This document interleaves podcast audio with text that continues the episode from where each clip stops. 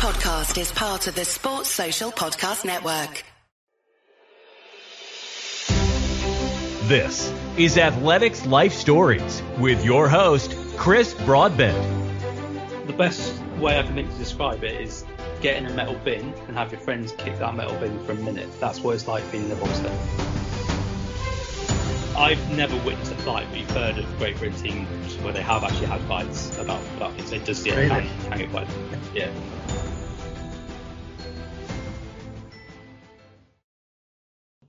Okay, thanks for joining us on today's Athletics Life Stories podcast. My name's Chris Broadbent. Uh, I'm joined by Craig Pickering. Craig was a, a very talented young sprinter. He burst to prominence by winning bronze at the World Youth Championships, gold at the European Juniors, and silver at the European Under 23 Championships. He stepped up to the senior ranks and won silver at the European Indoors and bronze in the relay at the World Championships. He continues to be part of the international scene, representing Team GB at the 20, 2008 Olympics and 2011 World Champs but injury did take a toll on his career. He made a successful switch to bobsleigh and was all set to represent the four-man team in Sochi in 2014, but a back injury flared up and effectively ended his career at top-level sport. He's continued his interest in high-level sport. He's a renowned sports scientist and is now Director of Performance Sustainability at Athletics Australia. Craig, thanks for joining us.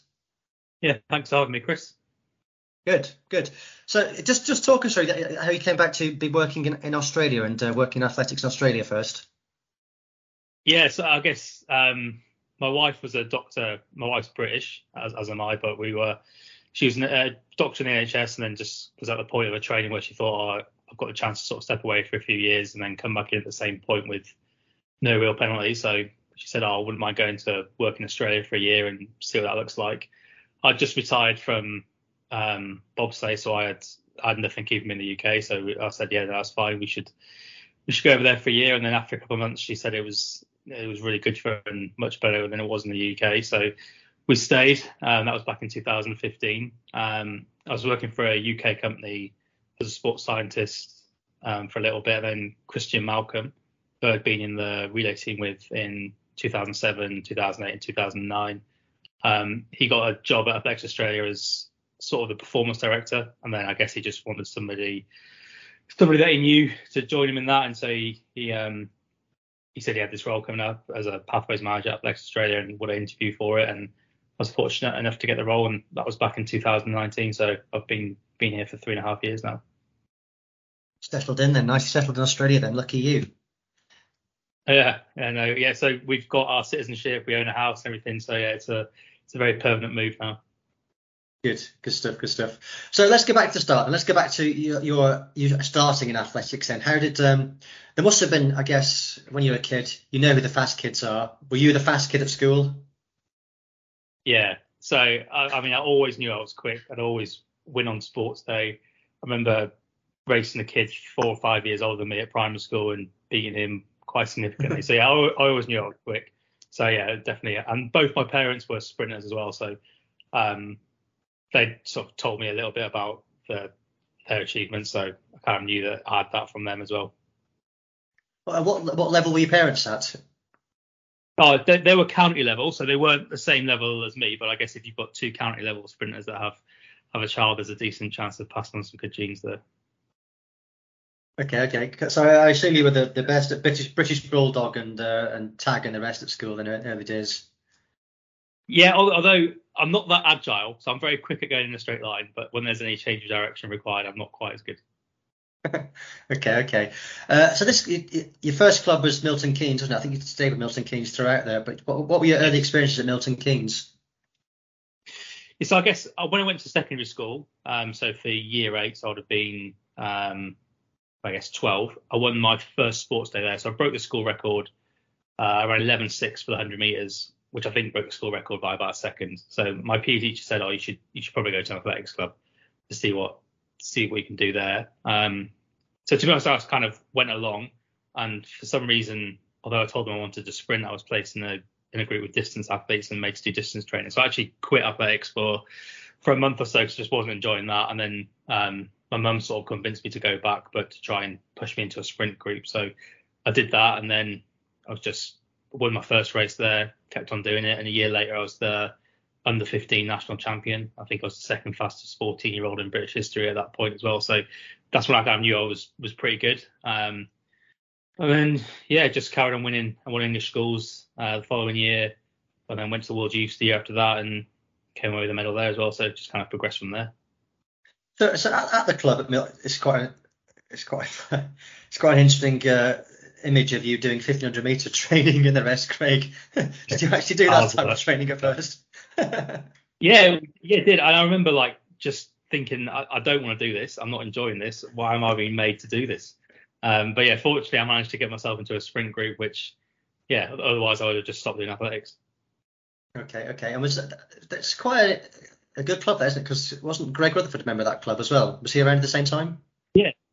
Yeah. So I mean, there's yeah, Greg Rutherford's been a, member there. Chris Clarke as well, who's the Olympics and 200 and was a guide at the Paralympics for Libby Clegg. Um, Mervyn Luckwell, who threw the javelin at 2012 Olympics as well. So there's there's been a fair number of decent athletes from there. And, and when I was training there, I think Milton Keynes won a gold medal in the under 15, under 17 men's and women's 100 meters and 200 meters at one national championships one year. So there's yeah, there's there's a fair fair number of decent athletes there. Mm-hmm. So, like you say, you quickly made progress. You, are winning, you know, three A's, English schools, and the rest. And you went to the World Youths in t- 2013 in Canada. Can you tell me about that experience? Yeah. So, I mean, I think I was ranked maybe 13th or 14th going in, but I remember um, I used to get Athletics Weekly every week, and then like the week before we left the World Youth, they did the little feature on the athletes that were going across there and who was a, a potential medal chance. And for some reason they said I was a medal chance, even though I knew I was ranked fairly low down. And then we got there and it was really hot, nice weather. And the day of the heats and semi-finals, it just rained non-stop. So and it was freezing as well that day. So it went from being like 25, 30 degrees Celsius to maybe five degrees Celsius and torrential rain, um, which made a big difference for me. I ran a personal best in the heat when everybody else was really cold. Um, in the semi-final, I made it through as the fastest loser. But I remember like the the Niger- there was a Nigerian athlete who was ranked number one in the world that year. He got knocked out in the semi-final. I remember speaking to him afterwards, and he told me like he'd never been that cold in his life. So it was good preparation from training in the English winter and and that kind of thing to get you set up for that. And then yeah, the final, which was the, the next day, I managed. I was in lane one, and I managed to put together a good race and and win the bronze medal, which was which was good. And then I think the thought process from that was, okay, well, I'm ranked third in the world now for my age. If I just sort of continue this progress, then maybe I can win a senior medal. And who else was in that team at the time? Who else was in the GB team that made the transition through to seniors? So my roommate was Steve Lewis, who went to the Olympics in 2008 and 2012 in the pole vault. Um, Jess Ennis was in, did the heptathlon. I think she came fifth. Yeah. Um, I think they're probably they're the only two that I can distinctly remember making the transition through. It was quite a small team, I think, when we sent 20, 20 to 25 athletes. But yeah, they're, they're, we were the three that probably went to the Olympics off the off the back of the championships. Okay, okay, and that, that's that's the that's the youth age group. Then you went, you continued to progress, and you did. Uh, you went to the European Juniors a couple of years later in Lithuania, and uh, even yeah. better than bronze. Yeah, so I would say yeah, World Under 18s was 2003. Uh, 2004, I wasn't picked for the World Under 20 Championships in the 100, but I was picked in the relay. So we went there and we were disqualified in the final, which which is a theme of most Great Britain relay teams uh, in that period. But yeah, 2005, I ran around 10:22 quite early in the season at the Loughborough International, which ranked me maybe fifth fastest under 20 ever in the UK. Uh, and I think I was ranked second in the world at that point in time. And then sort of had a few other good races. And Simeon Williamson came onto the scene at a similar sort of time. So he beat me at the national championships. So I think I ran 10:27 for second, and he ran 10:24 to win.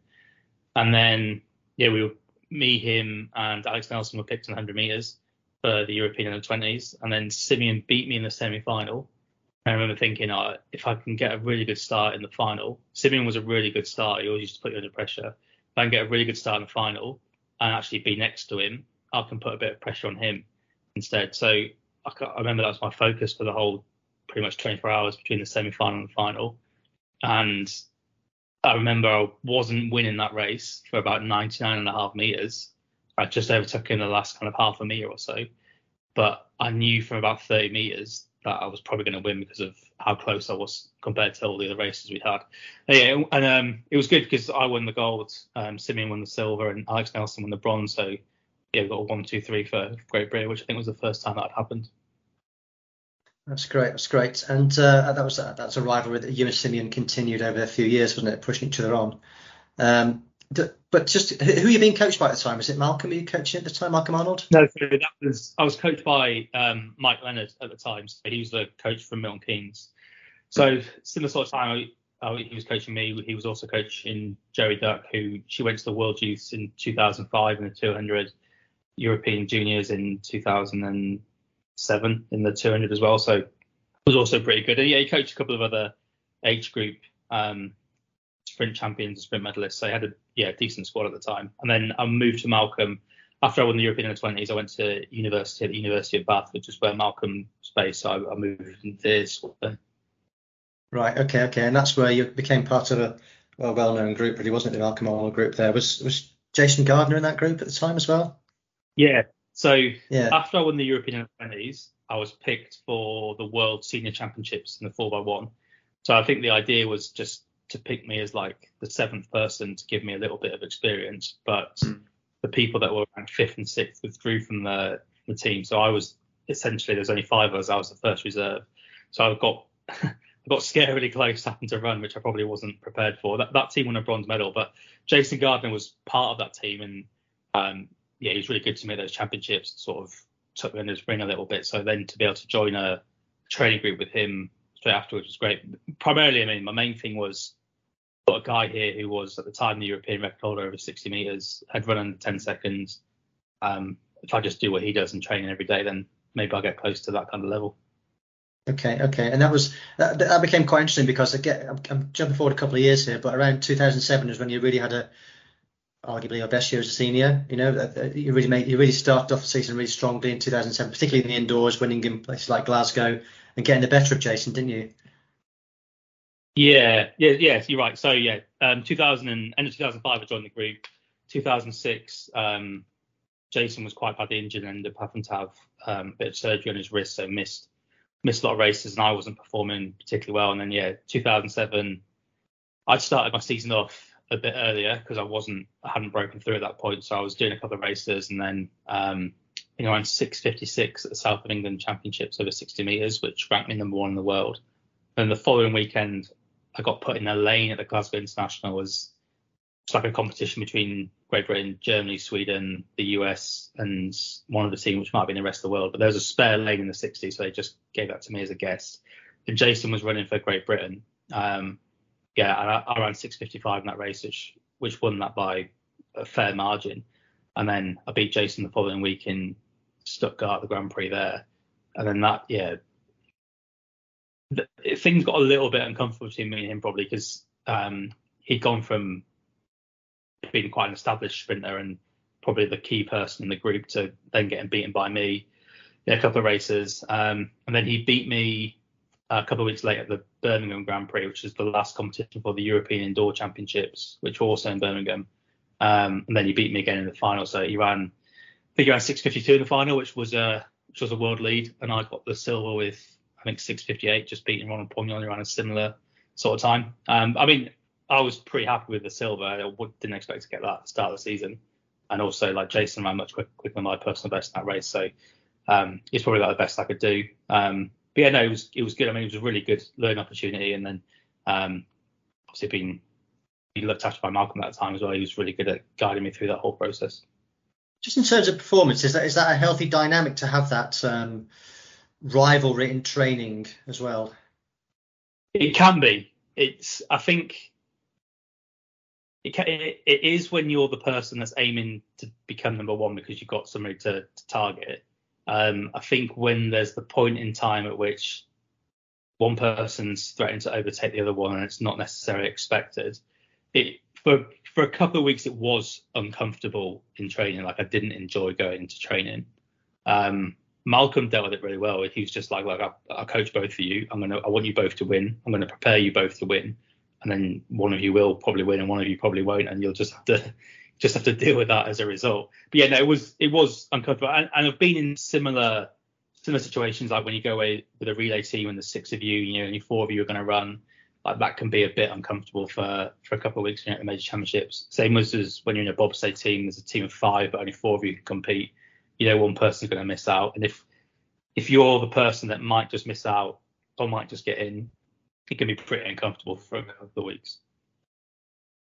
I was going to ask you about that because I think the the relay, particularly the men's four by one relay, is an interesting setup where maybe it's less so nowadays, but certainly I'd say back then the men's hundred meters is the most comparable thing to the to heavyweight boxing. It's that sort of big, the big tough guys, the muscular guys. There's a lot of testosterone bouncing around, um, a lot of bravado, uh, and yet you know these are your closest rivals have to come together as a team, and you do have to be a team in the relay because it does revolve, revolve that you've got to be really slick with each of them work to work together. So how do you unpack all that? You know, one minute there, the one minute there, you're biggest rivals. Next, you're you've got to buddy up and have a team together. How's that, how's that, how do you make that work?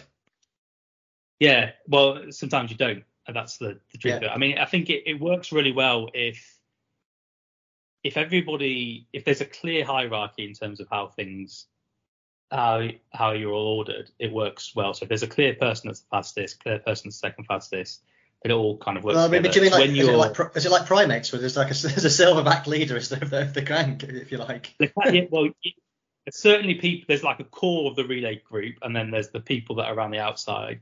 And if you're around the outside, you're sort of trying to get in, and the people that are part of it are trying to sort of push you out. And yeah, it does like.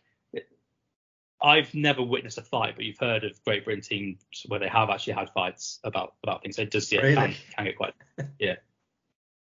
Well, fist fights actually between the relay between the teammates. Yeah. Yes. Yeah. okay. Can you tell us about that, or? Oh, so I mean, all I've heard is rumours of a team before before my time, but I mean, it's a really the, the dynamic would be that typically it depends on who the coach is and how how they prefer to communicate with you. Like um, some coaches would would kind of give you a sense of okay, we're coming into the Olympics here. This is what I expect the four athletes to run would be, and this is who I think the two reserves would be. Um, if they tell you that two weeks in advance and you've got a bit of time to kind of come to terms with that and then train, if you're the two that are going to miss out, you, you're trying to train better than the two that are ahead of you. If you're the two that are currently in the team, you're trying to sort of maintain that position. Um, sometimes you get coaches that don't tell you what the team will be until the day before. So there's a lot of anxiety around that. And then I guess when you find out the day before the Olympic Games that you're not in a relay team, that can often uh, manifests itself in like quite negative emotions from the athletes. So they'll then take that out on the coach or the person that's taken taken their, their place. So I mean, I have heard of like coach telling an athlete that they weren't going to be in the relay team, and then the athlete then like, yeah, punching them or punching something next to them, and like, but like a physical physical altercation. Okay, okay, right. It's not, not not you though, Craig. No, you weren't the violent type. No, no, definitely, definitely not me. Like, I mean, I would have been there, there, there were, I was left out of the 2009 World Championships relay team, and I, I, was really annoyed at that time. But I, hmm. I didn't, I didn't hit anybody. I could kind of saw it coming, but it was, it was difficult to take. Okay, okay, okay. Um, so just going back to 2007, it was it was a good year for you really because the as well as outdoors you were performing very very well. One occasion I remember is you were you were picked for the the, the single 100 meter slot for the European Cup in Munich. Um, and delivered. Possibly the, was that the, was that the best you performed? Would you say? It was certainly up there. I mean, at the time, so that's my second fastest 100 meters, legal 100 meters ever. So yeah, basically been given a 100 meter spot. Um, was pretty pretty nervous about that. Um, I think I was in lane one, and then yeah, around 10, 15, 10, 15 I think to win it. Um, and I won by I won by quite a long way. Like I mean, it helped the standard of the sprinters wasn't particularly high, so it made me look a bit better than I possibly was. But yeah, it definitely was good. And then um, later that day, I ran second leg in the four by one, and we. I'm pretty sure we won that as well. So I was presented with the I was I won like the athlete of the match trophy for that, which was as a 20 year old was was I was pretty happy with that.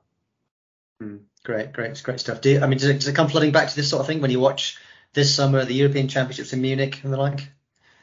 to remind yeah, you Yeah, I mean, I'm pretty much at peace with the fact that I'm not an athlete anymore. So that there's the the bits that I miss would be like the five minutes before a race where there's the anxiety, and the adrenaline, like that's that's something which is really hard to replicate. So yeah, probably I miss that. Um, I don't necessarily miss the discipline and the training, the sacrifice, sacrifice stuff like that. So I, I can watch athletics and enjoy it. I don't really anchor my previous life as an athlete with with what happens in athletics now. I kind of can separate the two quite nicely. But no, like I've, I've, i was an athletics fan before I was an athlete, and I'm still an athletics fan now. Good, good, good. So that, that same year, you went to the World Championships in Osaka. Uh, you got to the semis. You did, did fairly well, I guess, uh, and you got the relay medal. So it was. Uh, would you consider that a, a job done, really? Yes, 2007 was was a yeah a big year for me. I mean, the standards the 100 meters were probably much lower. Well, they certainly were. They're much lower then than they they are now. So it's probably like a it was a weird year where performances went down. It was just before Usain Bolt came onto the scene. So um, I probably should have made the final in the 100 meters. I, I quite poorly at the World Championships then. I had like this ongoing back injury, which meant that I couldn't really train properly, so that was hampering my performance.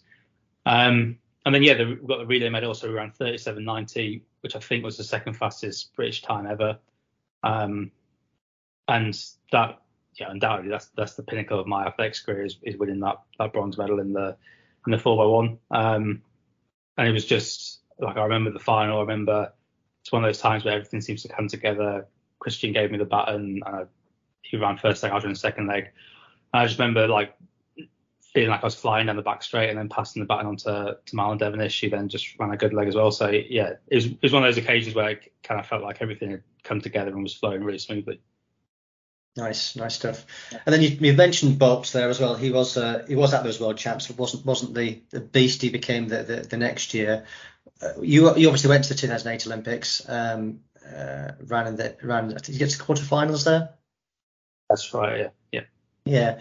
Well, and uh, uh, what was your just from being within those those those heats there? Um, what was the uh, general feeling among sprinters there that the, the event was effectively being reset, wasn't it, by Usain Bolt? Yeah. So Usain Bolt, I was in the in my quarterfinal. Was Usain Bolt was in my quarterfinal. I, from memory, I think around 10:18 in that race, which was the season's best, and I think he ran 9:91. And I remember he was so far ahead of me, but also I remember him. He looked like he was just jogging. He was just taking it so easy. So I remember that that was probably like when I started thinking, okay, this guy's crazily good. Um, and then the next day was the final where he ran. He ran that. I think it was that was 969 or 968 where he was you know, showing off with about 20 meters to go. So that that was you know quite clear that this was something that was completely different on on a completely different planet to any sprint that we'd had before. So yeah, there definitely was an awareness that this was something quite unbelievable which was happening. But do, how does it affect you as, as, as one of the competitors? Do you, does it does it do you think does it inspire you, or does it um, do you think oh yeah I can train as hard as I like, but I'm never going to be able to match this guy? What's the, what's yeah, the, how, how do you deal with it? My approach throughout my career would, would have been like I, I can control my own performance, so um, that's what I'm going to focus on. I can't really control how quick other people run. At the time that Usain Bolt broke into the scene, like I, I wasn't in the hunt for world championship medals, so it didn't really matter to me if there's one more person in the line ahead of me. Like I wasn't if I was missing out on third or fourth, I was still like a semi-finalist, quarter-finalist sort of level. But it, um, yeah, no, it just it just makes you think. Okay, so to like give you an example of this, in 2009 I raced Usain Bolt in Ostrava, and I remember thinking I could look really stupid here. This this race is on TV. If I don't run well, I'm going to get embarrassed because I'm probably the seventh fastest person in this race. And so actually it was a really motivating thing. I ran uh, really, really quick. It was slightly wind assisted, but it was my best 100 meters ever. And I came second behind Bolt, but beating everybody else. Like if you just use it as a way to motivate yourself, that's probably the, the better way to do that. Okay, okay, good, good. Uh, and and the relay as well didn't go too well, did it? In, in Beijing, there was a. Can you talk us through that as well? yeah, yes. So I was on last leg. Um, I'm glad you can laugh. I'm glad you can laugh about it now, Craig. yes. So yeah. So basically, I was I was run last leg. Um, like I think what I'd run second leg in 2007 and run really well, and then as an outsider, it looks to me like the relay coach is trying to fit in somebody else on second leg, but doesn't want me out of the team, so he's put me on fourth leg. Um, I'd run fourth leg like in 2001 once, and then I, we, we tried it at the Crystal Palace Grand Prix, which was the last relay before the before the Olympics, and I kind of ran reasonably well. So I was doing something which I wasn't used to doing, um, and I remember just before the race, so we were in heat three, I think. In heat two, we saw that the USA got disqualified. So I remember thinking, okay, we're the reigning gold medalists. We've just seen a team who could probably win the gold medal get disqualified. Probably good chance of winning a medal here, which will be be pretty good. Um, so that was sort of playing in my mind. And then um, I remember it, it being raining, so the track was kind of when you do relay, you put you put a piece of tape on the track, and the, the tape's usually white. Um, and when it rains, the floodlights from the rain reflect off the track, so it causes a bit of glare on the track. So I was having trouble seeing the check mark. And then France were in our race as well. And if you, if anybody's listening to this, they go back and Google the France Olympic kit from 2008. 2008. It's the same kit. One's got France on the front, one's got Great Britain on the front. So I was having trouble seeing the check mark. I was having trouble spotting the incoming runner between Marlon and the French athletes. They were they look they're the same kit on basically. I think they were one or two lanes apart. So I couldn't really couldn't really leave. I couldn't see when I should leave. And I ended up leaving about two meters too early, which is criminal, really. Like all the practice you do, you shouldn't you shouldn't make that mistake. But yeah, I left two meters early. I remember getting about halfway through the box and thinking, uh, usually at this point I would sense Marlon being close to me and I would sense him shouting hand, and I haven't I haven't got any of that sense here, so I should probably start slowing down and put my hand back. And so I did those two things, and I remember I could see the yellow line of the changeover box just coming closer and closer to me, and I'm thinking, I hope he's I hope he's just behind me. Um, and I, I yeah crossed the line. Then he, he gave me the button, and then um, yeah I ran I ran at home, and we were disqualified afterwards. Um, and I remember like I've been in relay teams where I've been in relay teams prior where we'd been disqualified and everybody was very quick to blame the other person. I remember thinking like that I don't want to do that. And it's this is also so obviously my fault that it's almost like it's silly to try and do that. So I'm just going to take responsibility for this straight away. So I like I did the BBC interview where I sort of said like it's my fault. Um, and yeah, I mean, and then it was like a tough couple of days to, to get through that. I think you probably almost embarrassed to be to be around people. You just think everyone's looking at you. They're probably not. Um, and then just kind of just kind of moved on from it. Really, I mean, if like it's probably the defi- it's a defining moment in my life, in as much as that like um, the lessons I've learned from that have been really crucial. And now when I work with younger athletes or relay athletes, like I can hopefully stop them from making the same mistakes than me. But it was a it was a pretty negative experience for a, a couple of days there. Yeah, I get that. Yeah. yeah. Well, I mean, how would you sum up that whole Olympic experience? Was it? Did you take positives from it? Um, I mean, did you? Could yeah, you, can you? Can you? Can you enjoy the Olympics? You know, I know it's it's such an intense. You can't get a more intense performance atmosphere, but can you actually enjoy it? I think if you, yeah, you can. Like you, you can have. There's plenty of downtime. There's you're with a group of people that you've spent a lot of time with before, so yeah, you, are having a good time. Um, I think if you're in the hunt for a medal, like we were in the relay, and the relay was on the second to last day, I think that's a lot of time with a lot of pressure hanging hanging around, which sort of takes the edge of, off the enjoyment a little bit. But no, you definitely like one of the skills of being an elite athlete is being able to switch off from the pressure a little bit. So you, if you're able to do that, then you can enjoy the, the experience a lot more. Hmm. Okay, uh, and who, which, which, teammates would you like to hang around with, and which ones which ones would you look up to in the team as well, and, and seek out advice from? Yeah, well, I was never really one for kind of seeking out advice, but I mean, Christian Malcolm and Marlon Devonish and Jason Gardner, they're always like really generous with their with their time in terms of saying, oh, that here's things that we've done, here's lessons that we've learned, here's how it might help you. But I always enjoyed um, always enjoyed hanging out with Dai Greene, so we were obviously training partners for, for a few years, and then we were roommates for, for a couple of years as well. Um, Andrew Steele around the 400 meters in Beijing, was really good friends with him. Um, I mean, it's just people that sort of didn't take themselves too seriously. They're just nice to be around because if you're in a high pressure environment, you just just able to enjoy it a little bit more.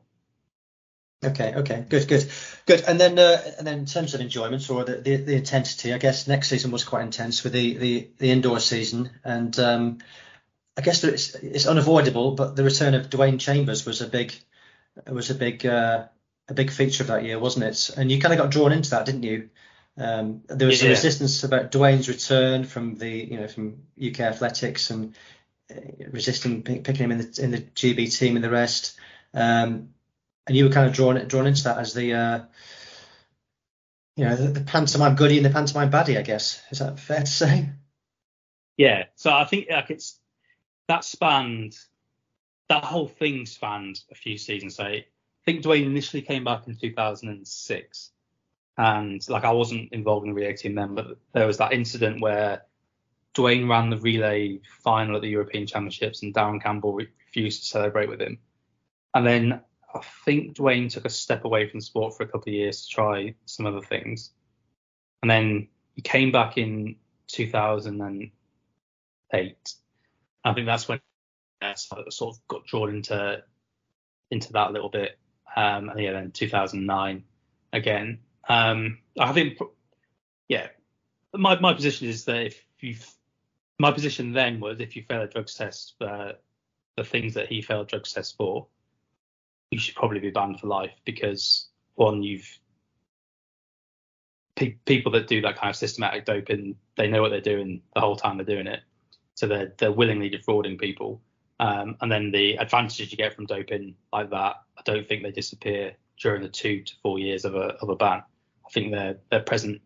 So yeah, that was that was my position then. Um, and so yeah, I think somebody asked me, one of the journalists asked me, do you think Dwain Chambers should be allowed back to run? I think I said no, and then which was which was my opinion, and then obviously that gets then asked Dwain, like that's replayed to Dwain, and then you get his opinion, and then Dwain's opinions then replayed back to me, and it just sort of escalates from there. Um, and uh, to be fair, in 2009 he was substantially better than than me. Like he, he shouldn't have. He, he, I'm sure he wasn't worried about what I was thinking about him. Um, the European doors in the semi-final, he broke the European record. I remember in 6:42. I was in that race. That was quite far back. I think around six 6:59 or 6:60, something like that. And yeah, he, that's he just destroyed me in that race, and then obviously won the final the next day. Um, and yeah, if, if I was to have that time again, I probably just wouldn't get drawn into it because there's no there's no from my perspective there's no positives that came out of that. It just probably made him more determined to beat me and put the pressure on me a little bit more.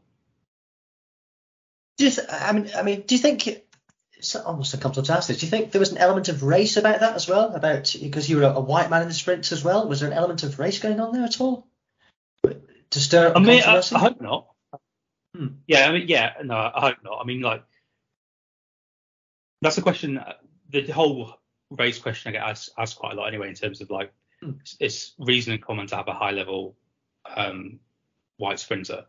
Um, I've never I've never really spent much time thinking about it, to be honest. So I, yeah, I don't know. I, I, hope that wasn't one of the one of the motivators of it. Certainly from from my side, that didn't come to my thinking at all. So yeah, no, I hope I hope not. Of course, of course, yeah, of course. Um, and um, do you have what was your relationship? Do you have a relationship with Dwain at all? Did you have a relationship at the time, or did you did you communicate at all? No, I've directly. Never had, I've never had to do with him. Like I say, um, like I, after he won the Europeans in 2008, I, I did go to him and say like, fair play, like you've you've run really well here. There's like, I appreciate your, your talent. Apologise if like obviously I've said some things which probably were quite hurtful to you, so I apologise for that. And um, yeah, he, he apologized to me as well. But uh, yeah, I'd say we we had no relationship. Like we yeah we had no relationship after that. Um, yeah, I don't think we've spoken since then. I I, I don't bear any ill will, but yeah, just yeah. have nothing, nothing to say to each other. I get that. I get that. that, that well, that's that's interesting to hear. You you had uh, kind words to say to each other. That's uh, that wasn't reported. I don't think was it. No, no. I mean, he's a good, he's a good athlete. Um, yeah. yeah, it's just okay. And I guess like I think he'll own up to the fact that he, he made some some poor decisions in terms of doing taking those taking those drugs for that that period of time. So I think he'll he recognises that that himself. Um, yeah. So I, I recognise his talent. He just did some things that I probably don't agree with. Mm-hmm. So just just moving forward now, in, in the next few years, in, injury was a big factor, really, wasn't it? You had a few injuries with uh, with your back and, and the rest, yeah. Yeah, yeah. So I mean, to be honest, I probably uh, I first had a back injury when I was 13 or 14, so I'd been managing a back injury for pretty much most of my life, to be honest. Um, 2007, it had been like it was it was pretty good until about half of the season, then it just started to get get a bit worse. 2000 and 2009 were were manageable. 2010 it was pretty bad. 2012 ended up having back surgery. So yeah, it was just always always in the in the background as something which was becoming more and more problematic, really. Mm-hmm. So, you, so you, moved, you moved on to bobsleigh. Uh, how, how, did that come about? Because was it, was it because the bobsleigh guys were based at Bath? Would you see those guys regularly? So I so yeah. So I moved away from Bath in 2010. So um, Jason retired in 2007, and then so I was training with a guy called Ryan Scott, and he left Bath in 2009. So I was essentially the only sprinter that Malcolm was coaching, and so I felt like I didn't really have the day to day like other sprinters around me to push me on. Um, I felt like the time was right for a change. So I moved to Loughborough to be coached by Michael Khmel. So I joined the group with like Harry Aikines, Harry E.T., Liam Baptiste, James Asoli, Joel Fear, and so a really good, really good training group. Um, and then yeah, so I had I had back surgery in um, March 2012, which meant I missed, missed the London Olympics. And then as a result of that, British Athletics took away my my lottery funding, which I was kind of like is how you get access to facilities and medical care and stuff like that. So um, once that was announced, the performance director of British Bobsleigh, who who had made a couple of jokey comments to me a couple of times about giving Bobsleigh go, uh, came across, you know, had another conversation with me about, you know, is is the time right now? And yeah, I felt like the time probably was right. Um, he, yes, he offered to essentially replace the lottery funding I was losing from athletics if I gave Bobsleigh a go. So that helped. And then um, in the bobsleigh team was Bruce Tasker, who I trained with under Malcolm, so I kind of knew a couple of people there. Um, Michael Khmel at that point was also then empl- employed by British Bobsleigh. Our training partner Joel Fearon was doing bobsleigh, so it was just more and more people that I was friends with were doing bobsleigh. So I thought, well, why don't I, why don't I give it a go as well? Okay, okay. And tell me about your, your so you actually made the team, didn't you? You, you got into the squad. Uh, tell me yeah. about the successes you had with the team. So uh, yeah, I was taken off lottery funding in, I was told about it end of September 2012. And then um, I was officially removed on like, I think November the 30th, 2012. And maybe on like December the 5th, 2012, I went to Bath to do a, to do a testing session. So I broke all their track push testing records, which kind of gave me a lot of confidence. And then I did a whole squad testing session maybe the week before Christmas, and I broke the records again then. So then I went away with the team onto the onto the World Cup and onto the World Championships, which I was doing two man just to learn the sport. So I wasn't particularly good at that point, but I was just learning what to do. And then the following year, so 2013 slash 2014, um, I qualified myself and the, the pilot Lamin Deen. We qualified for the Olympics in the two man and the four man, um, which I think I think maybe the eighth the eighth British athlete to be picked for a Summer Winter Olympics. Um, and then we travelled to uh, Salzburg for our pre-Olympic camp, and then I got I was just in the back of a bobsleigh on one on a training run where my back just went again, and to fly home to have a couple of scans, and um, yeah, a couple of the doctors just told me it's probably probably a good time now to to retire, so so I did. It was that bad, was it? They just told you that there's no more really. Yeah, I mean, like, so I'd, I'd had back surgery. My back had been f- like fi- fine since then, and then yeah, I was in the back of bobsleigh. As I pull, as you pull the brakes, you kind of you go from a bent over position to sitting up, and I remember I felt pop in my back. I was in quite a bit of pain straight away. I had a scan, and I, like I saw the scan, you could see that the discs above and below the one I had surgery on were in quite a bad shape. And uh, I remember the doctor who was the head of the EIS. So I'd kn- I'd known him from Bath. He's a really nice guy. And I remember seeing him. He he'd driven to the place I was at, at the UK to, to tell me the outcome of these scans and I could I could see he was really nervous to tell me that it was bad news, but I knew I already knew it was bad news, so I was kind of like um, mischievously enjoying the moment of his discomfort with him having to tell me this bad news, but I knew the bad news was coming, and yeah, he he essentially said like this this is what's happened. Um, you're not going to be able to compete at the Olympics, so we're going to have to withdraw you from this right now, and yeah, it's it's probably a good idea for you to think about whether elite sports something you can do going forward. And then yeah, I got the same message from a couple of other doctors and a couple of physios as well. But I was it's probably at the point where I was ready to to walk away anyway because um, you don't earn loads of money doing. I think I was earning ten thousand pounds a year uh, at that point. Yeah. So it's not not a lot of money. Anyway. You, you know you sacrifice a lot of things, and I was I was 26 at that point, so maybe 26, 27. So yeah, it was it was it was something I'd been thinking about for a while, and then the decision just forced upon me. So it was mm. it was quite easy to make in the end.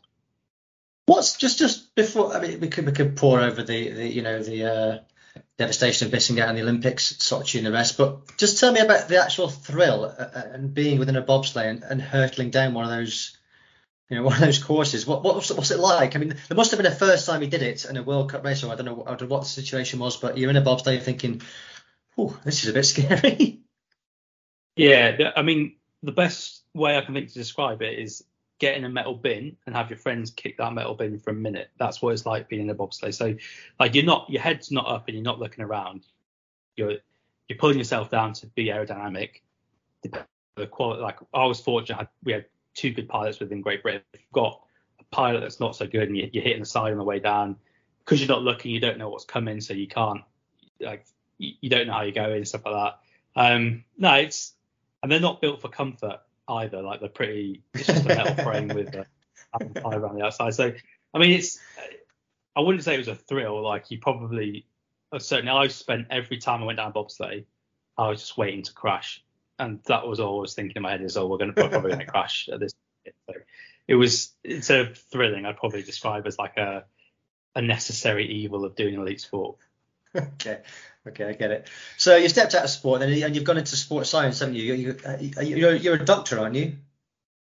Um, yeah, I've got yeah, I've got I've got a doctorate in it. So um, yeah, so when I my my undergraduate degree was in sport and exercise science from Bath, and then I after I graduated, I sort of focused on sport for a bit, and then yeah, when I retired in 2014, I was I got a job for a company called DNA Fit, which is a sports technology startup where they needed somebody to give them some sports science advice to kind of like work with them with their professional sports teams and stuff like that. So I started off doing that a couple of days a week, and then it grew into a full time role, and they they sponsored my doctorate um, whilst I was doing that. So um, yeah, I did that for, for five years. Like I'm I'm not a true sports scientist as much as it like a true sports scientist is in the field a lot more and doing tests and stuff like that.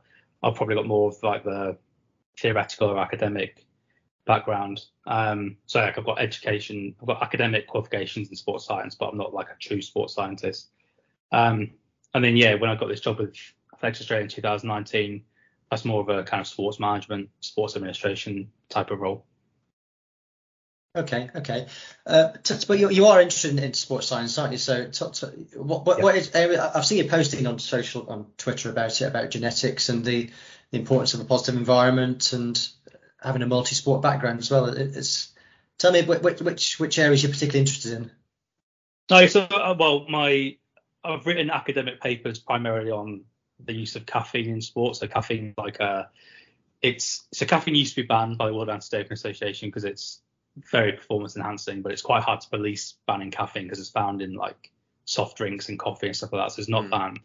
Mm. Um, but yeah, so I was really interested in in sort of the nuance around how athletes could use caffeine to enhance their performance. Um, then my uh, doctoral dissertations on how you might use genetic testing in elite sport. So got a couple, I've got a fair few papers on that. And then yeah, as, as I move to the pathways manager role at Athletics Australia, probably my interest is focused a bit more on how you develop promising young athletes into elite senior athletes. So that are, look, look at things like um, how you make sensible selection decisions there, how you what sort of environments you have to set up for them to be successful, how you structure competition environments, stuff like that. So yeah, that's probably an area of interest of mine right now. Yeah, and I assume a lot of this is driven by your own experience as well. The areas you're looking into, the, your own your own athletics career, which was, you know, very successful, but probably just pieced out a little bit. Is that fair to say as a senior? Yeah, no, I mean, I was definitely a better junior than I was a was a senior. I mean, yeah, I think mm. the, the the key finding now from pretty much all the research is that the things that you need to be a good junior athlete you need to be an elite junior athlete are not necessarily the same things that you need to be an elite senior athlete.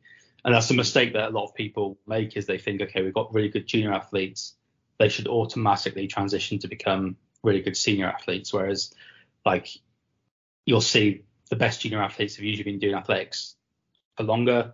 They're usually born earlier in the year, so they're relatively older. They're usually more physically developed, and that those type of stuff, that that advantage from those things disappears when they become senior athletes. So, um, yeah, no, def- definitely, like, yeah, my probably lack of being able to transition from being a successful a world class junior to a world class senior that definitely has motivated me to, to find out more about that. Okay, okay. You're obviously quite. I think you've always been a bit of a deep thinker, and you're quite interested in the scientific side of things. But I've also noticed you're a fan of Made in Chelsea, Craig, as well.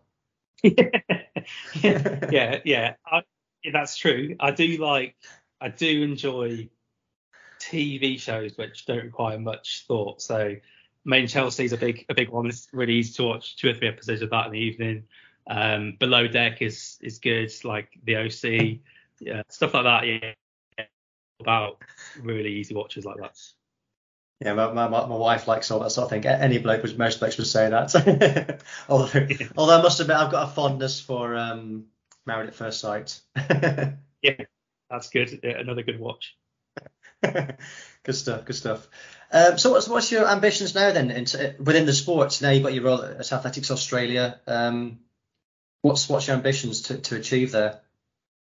Do you want to I get back into really coaching? Know. Do you want to do you want to do coaching? Do you want to? Nah, no? I think think if you're there's a type of person who's a coach, and I would recognise that I'm not that type of person. Like I don't um I don't have a personality type that enjoys being around people. to be honest, like I don't enjoy being around people, the same people every day. Like it's not, mm-hmm. it's not my type of thing. I don't think so. Um, yeah, coaching's coaching's not for me. Um, like I've probably always been gui- guided by just doing stuff that I find interesting. So the point at which I was, like I, my interest will increase in an area, and I'll try and go in that direction. Um, so yeah, the, probably the normal career pathway for somebody in, in my position would be to become a high performance director in a sport, which I'm definitely interested in sort of exploring that, but also really enjoy my, my current role and enjoy what we're doing at Athletics Australia, which given that we're 10 years away from home Olympics, you know, that's a good, really good thing to kind of focus all your efforts on and something exciting to work towards.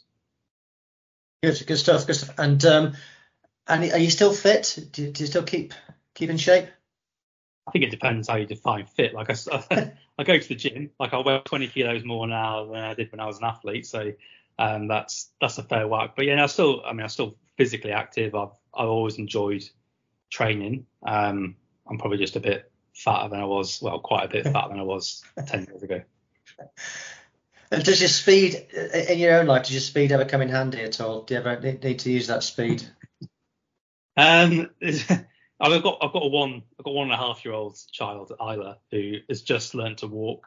So there'll be occasions where I have to use a burst of speed to catch her before she's going to do something, which which can get into trouble. So it's it's good to have that. It's good to have that in reserve for sure.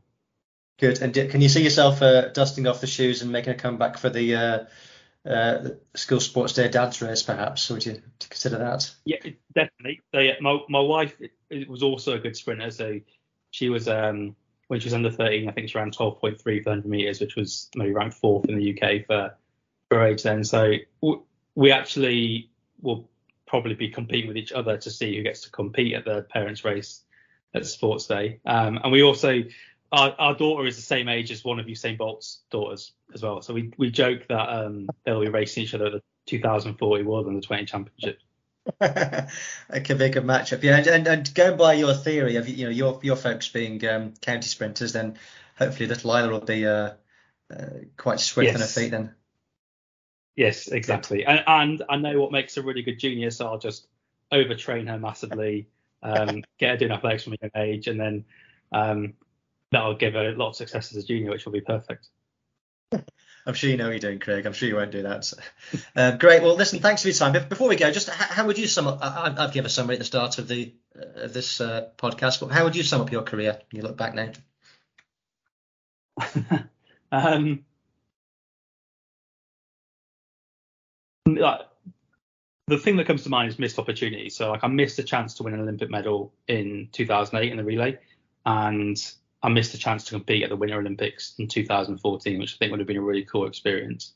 And I feel like I probably didn't make the most of my potential as an athlete because of my injuries.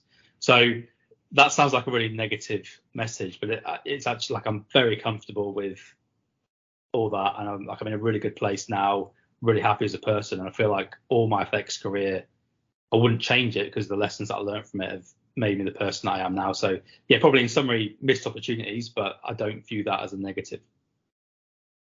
Great. Okay. Well, don't don't beat yourself up too much, Craig. You've got uh, a few medals in your locker there, so don't be too hard on yourself. That's true. It's, it's good. It's good to see you looking so well. Thanks for your time today, Craig. It's been a real pleasure. Thanks for being so honest yeah, and candid. Um, and uh, yeah, best of luck with your future career in Australia. Oh yeah, no worries. Thanks, Chris. Cheers. Cheers. Thanks, Craig.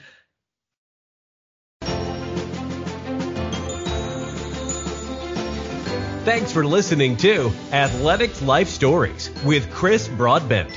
Please tell your friends and leave a review wherever you get your podcasts.